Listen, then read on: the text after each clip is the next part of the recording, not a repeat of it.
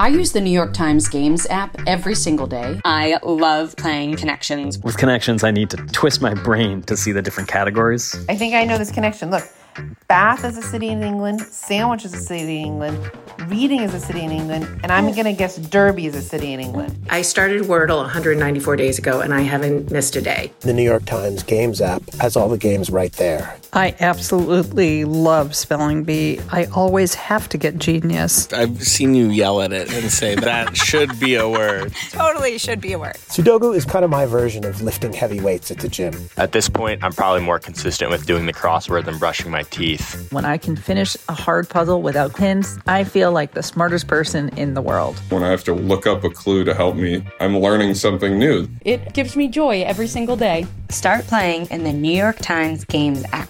You can download it at nytimes.com slash games app. From the New York Times, I'm Michael Barbaro.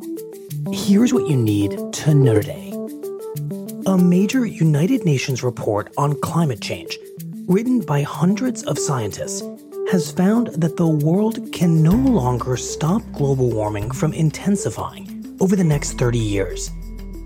The report is a damning indictment of an unwillingness to curb fossil fuel emissions that has locked in extreme weather for the next several decades.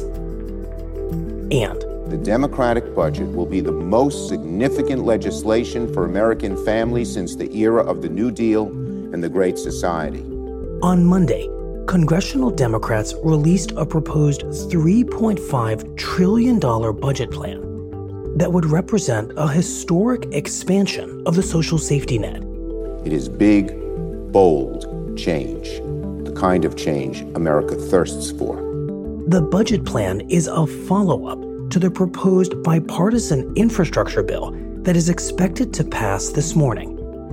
The budget plan would raise spending on health care, child care and elder care, education and climate change, and pay for it all by raising taxes on the wealthy, corporations, and large inheritances.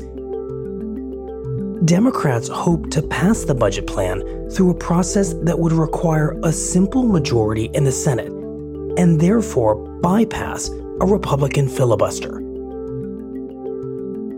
That's it for today. I'm Michael Barbaro. See you tomorrow.